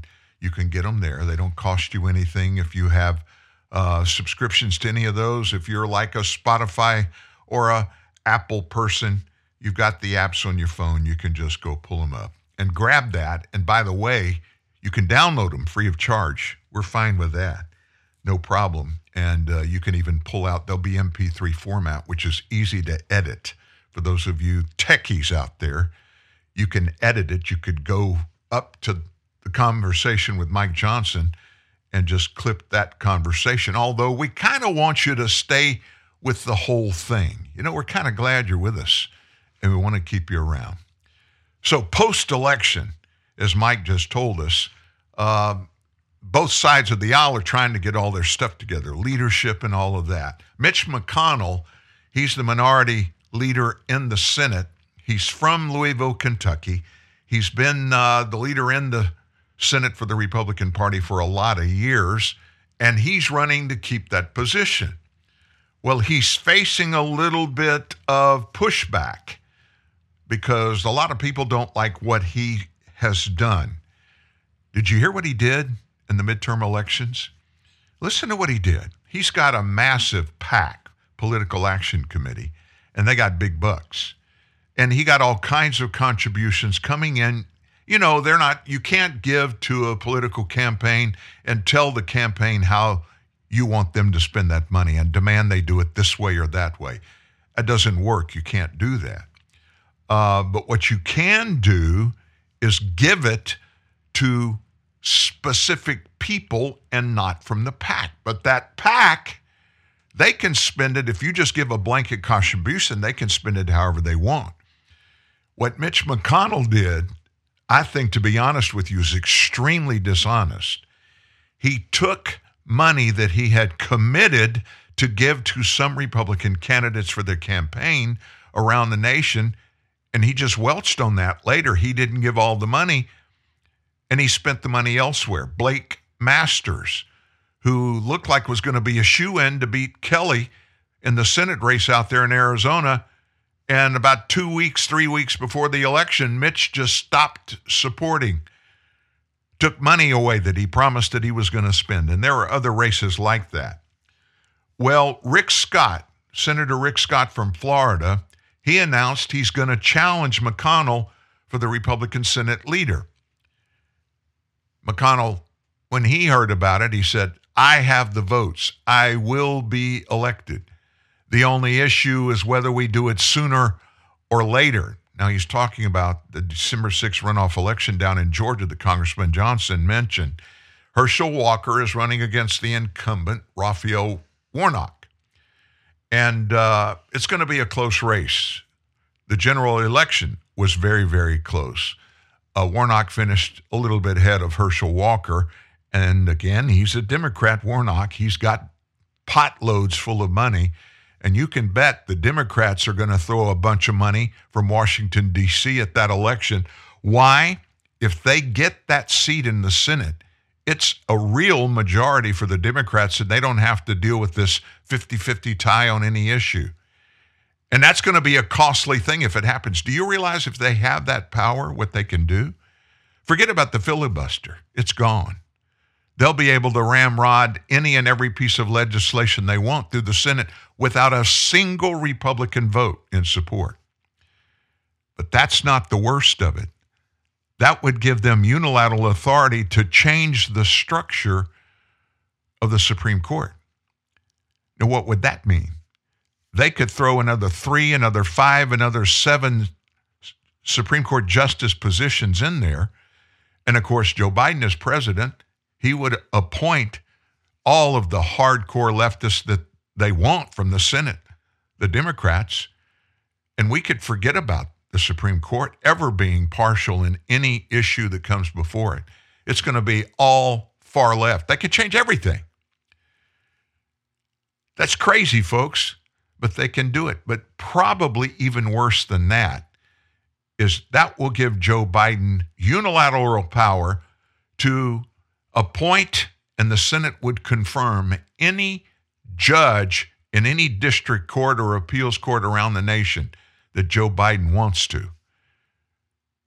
And the Republicans can't say a word. So if you know anybody in Georgia, reach out to them and make sure they understand the seriousness of this election between Raphael Warnock, the Democrat, and Herschel Walker, the Republican. And if you don't live in Georgia, find a way to send Herschel Walker's campaign some money.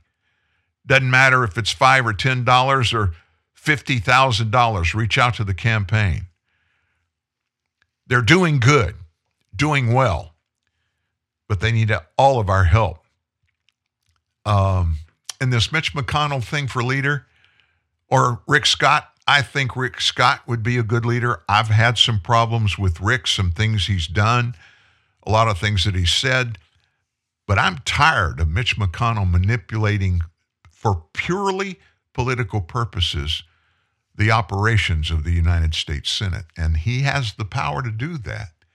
And as long as he's a leader of the party, those senators elected him to be the minority leader. And he's, he's pushing hard to get that position back for the same reasons.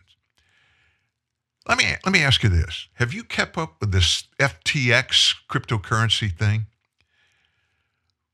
I mean, I'm, I'm, I've got a little money invested in crypto. I told you the story years ago. My first exposure to it was when those Russian hackers locked down my company's computer system. And it was a really serious thing for us because we do work for hospitals all over the nation. And most of that work we do is online, and we're given a portal to get into their networks in the hospitals. And so I didn't know if or if not, them hacking into our computer system would just open up the door for them to go into all these hospital systems.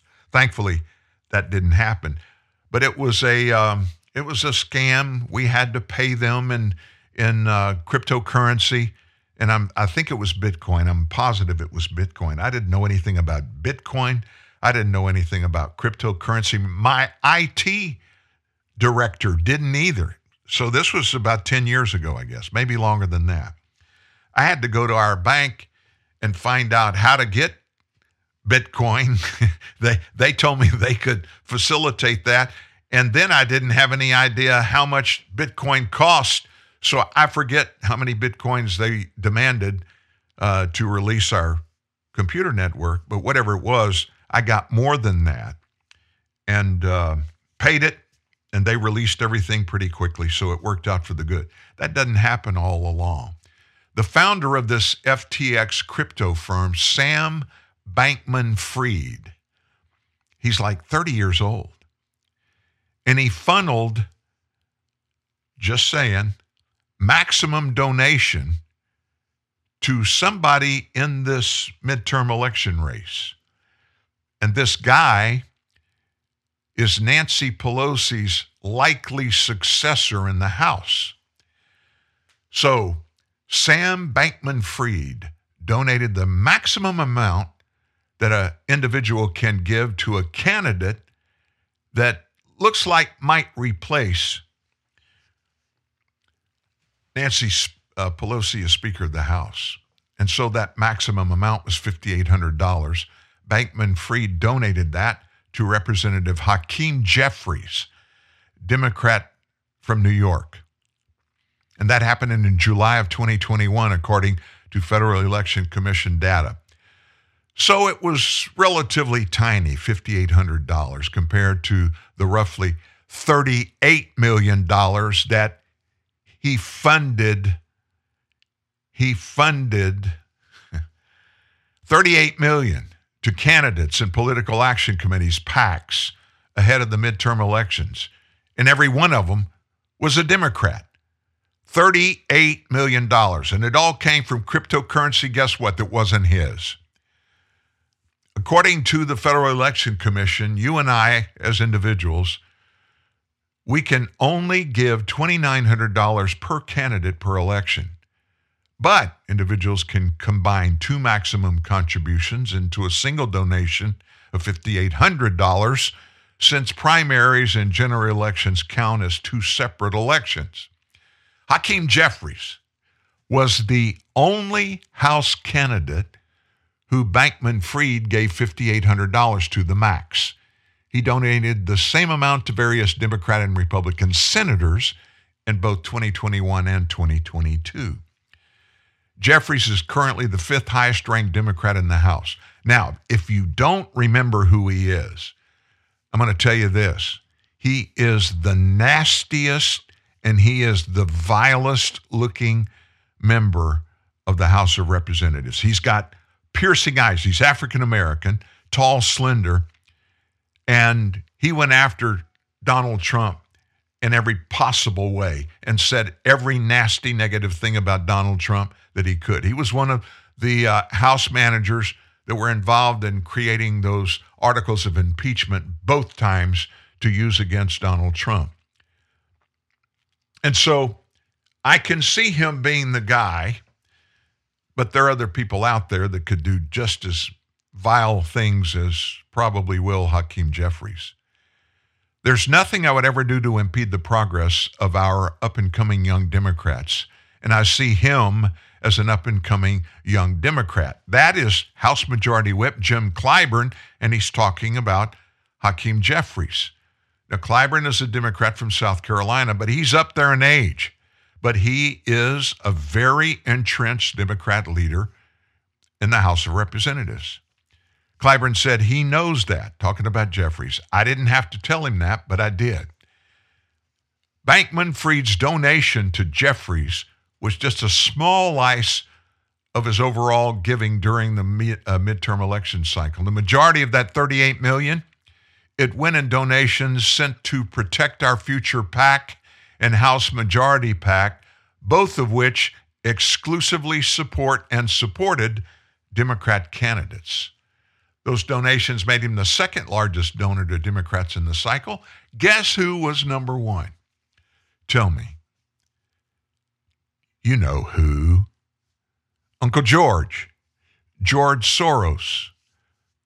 He donated nearly $127 million. Meanwhile, a massive liquidity crisis has forced FTX to file for bankruptcy last week. So, in doing that, Bankman Fried's net worth dropped from an estimated $15.6 billion to no material wealth. I mean, in other words, it's somewhere around zero, but it could be way less than zero from $15.6 billion. That's according to uh, Bloomberg. The former billionaire admitted on Thursday that he had effed up. Now, you would think because FTX, his company, was like a clearinghouse and they processed and managed investments in cryptocurrency from people like you and me. Now, he didn't just have $15.6 billion that he made in cryptocurrency. That $15.6 billion came from people like you and me. It's not supposed to be structured that way. And so, guess what?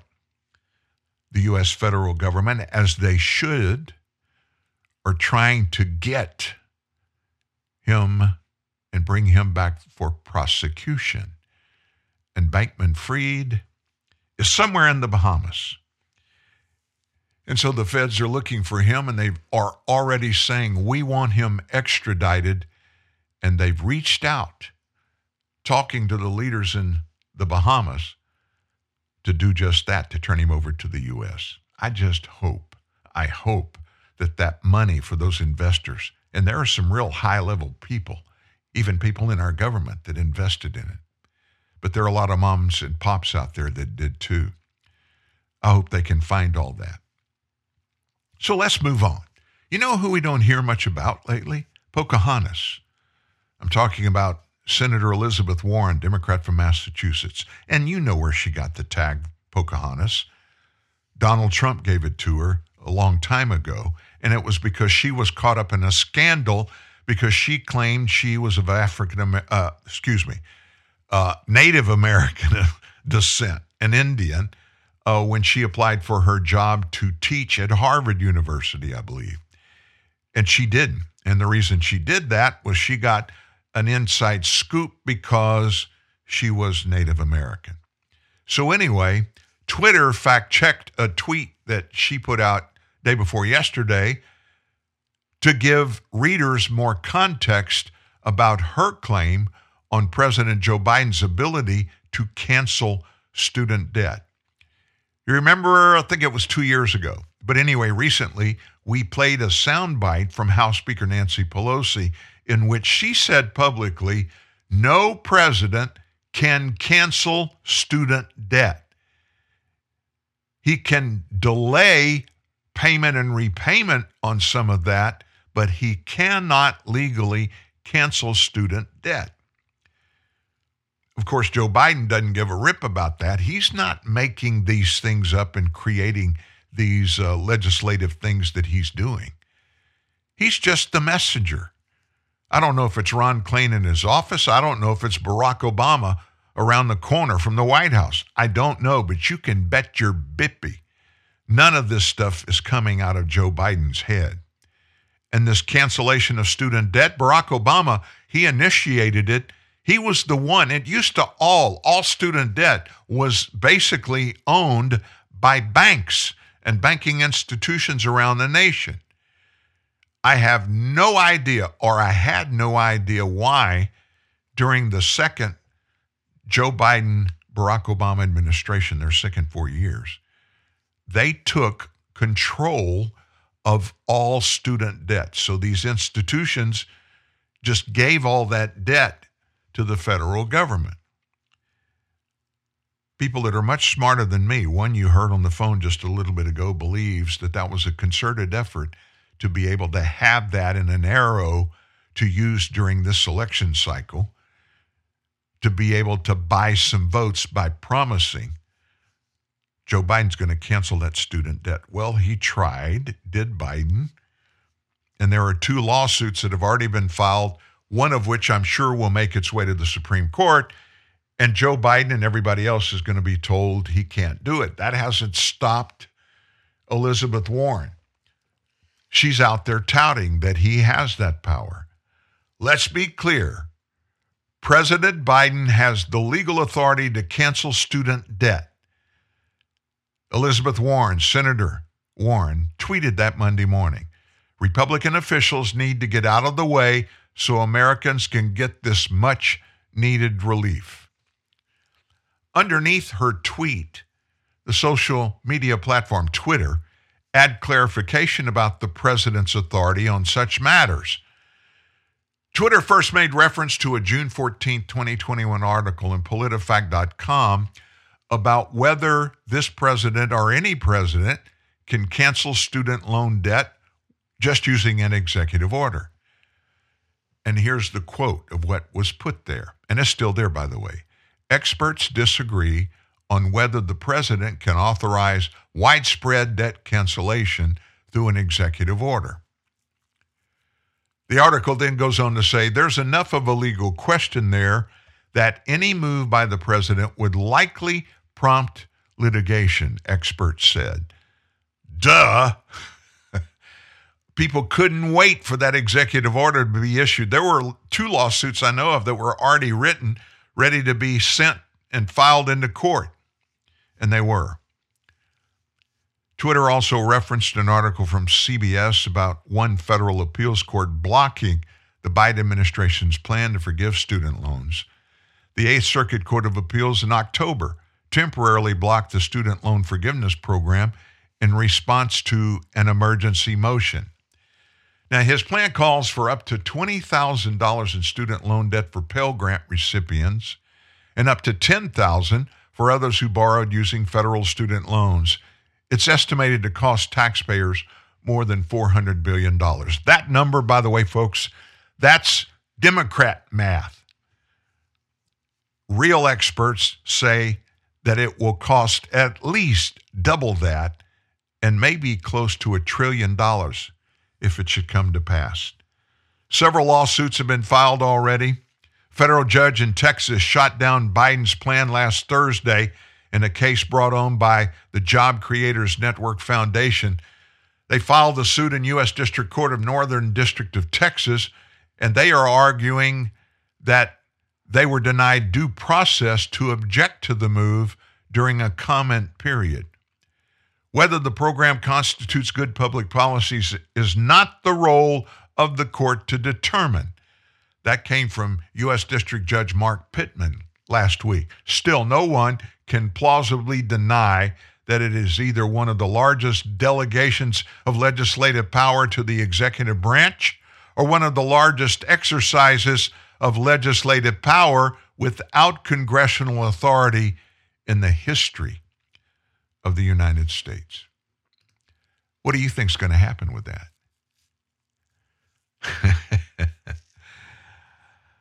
I think I, th- I thank God that we have, and the Supreme Court is not supposed to be partisan, but you and I both know it is. I am thankful that we have free thinking justice in the Supreme Court now that want to and will every time and every bit of legislation that comes before them, I'm sure, they will do it based on the rule of law, the law as is set out in the United States Constitution.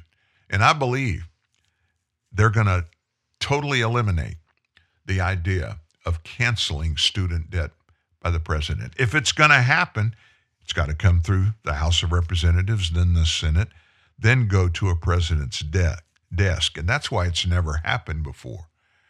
There's been no way to get it done. And it does not make sense. It just doesn't. There are people out there that didn't go to college because they couldn't afford it. And they didn't borrow a bunch of money to go. And this bill would make those people, and people like you and me, make us pay it back. How can you justify doing that?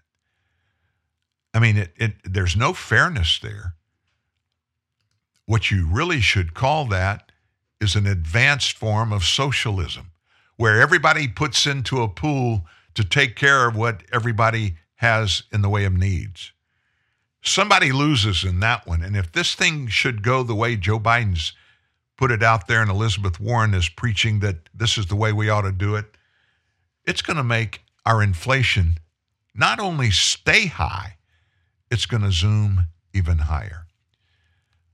When we come back, I got a story that probably will blow your mind. It's coming out of Maricopa County today.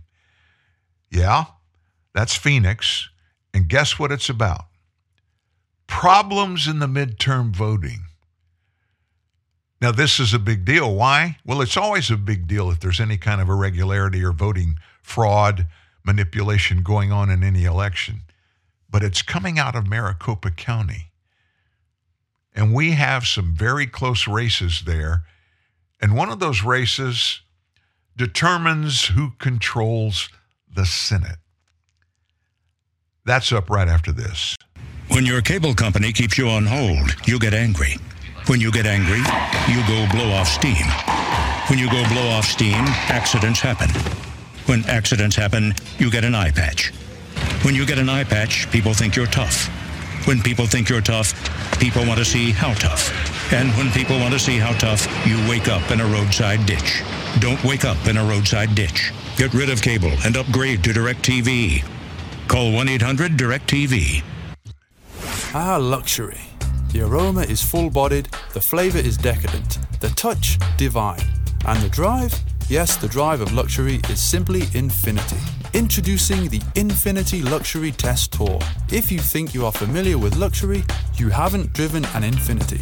Infiniti of Elk Grove invites you to truly become familiar with luxury and take a luxury test tour. It's like a test drive, but with more luxury. We invite you to drive luxury to luxury, not for an hour or even a day, but for an entire weekend. Your choice. Select your Infiniti and motor off to a luxury weekend in Lake Tahoe or Napa Valley. And yes, all the luxury is on us. Introduce yourself to luxurytesttour.com and truly become familiar with luxury. Infiniti of Elk Grove is literally giving you the keys to a luxury experience like none other. Luxurytesttour.com. Drive luxury, drive infinity. Infiniti of Elk Grove. Expect more. Yo, some people think it don't make sense that I'm a horse whisperer. Fancy prance, yo! But you know what else don't make sense? Bye. I mean, it's good for you, but still somehow tastes amazing.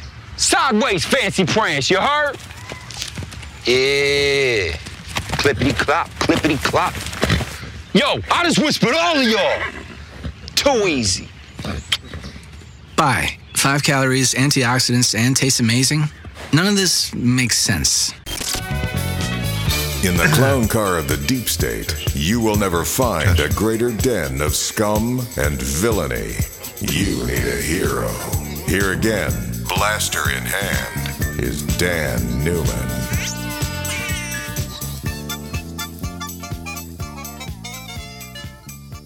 Well, well, well.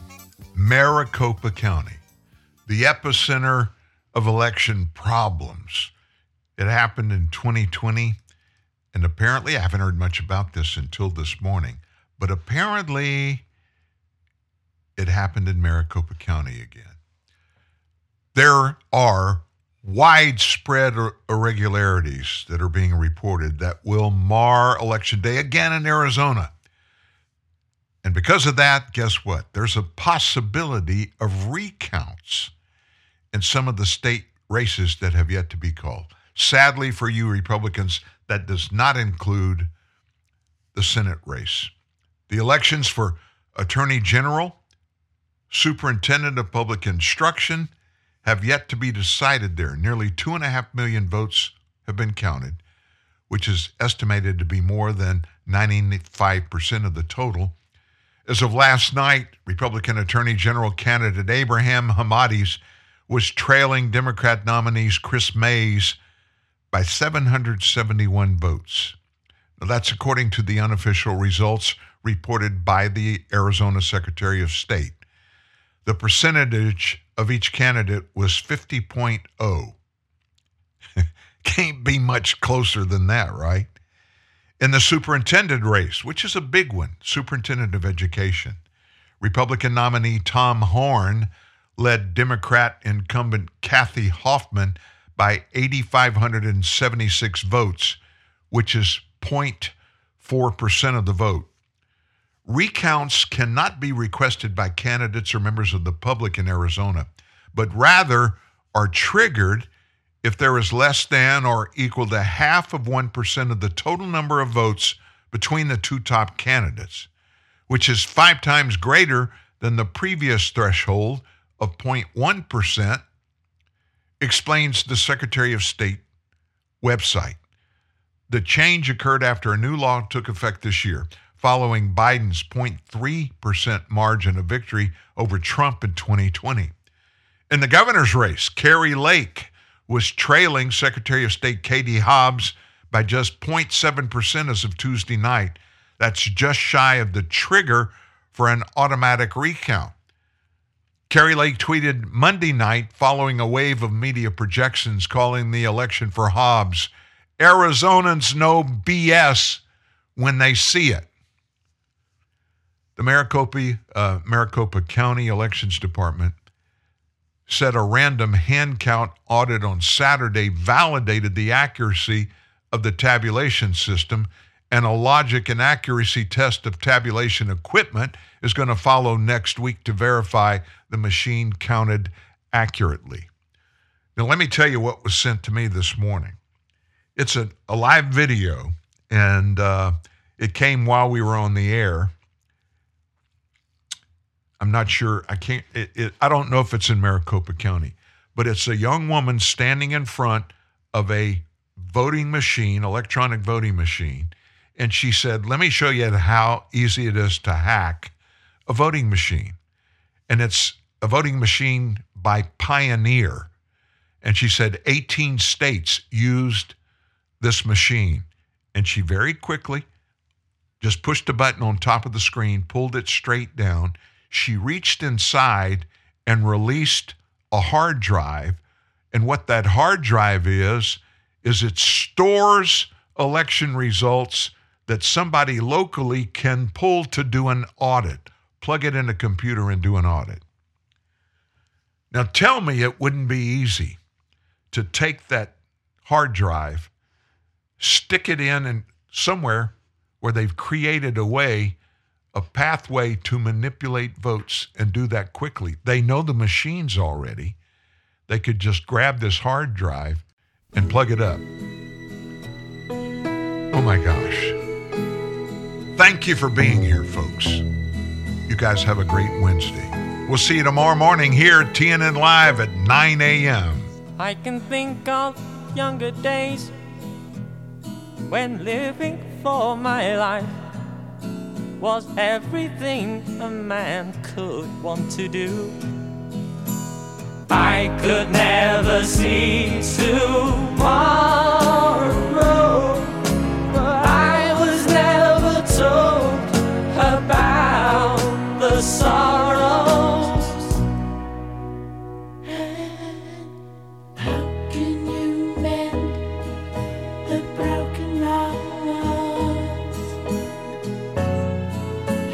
stop the rain from falling down?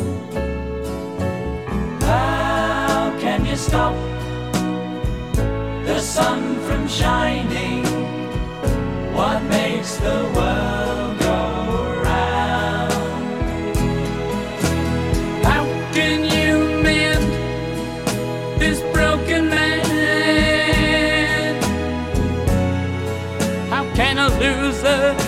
ever win?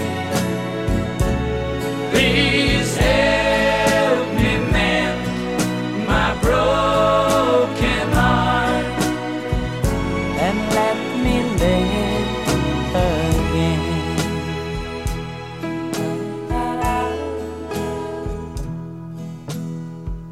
I can still feel the breeze that rustles through the trees and misty memories of days gone by.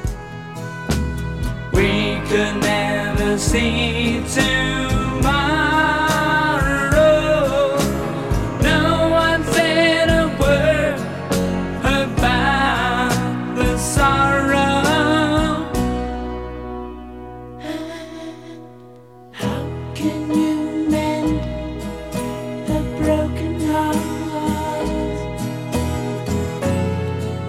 How can you stop the rain from falling down? How can you stop the sun from shining? What makes the world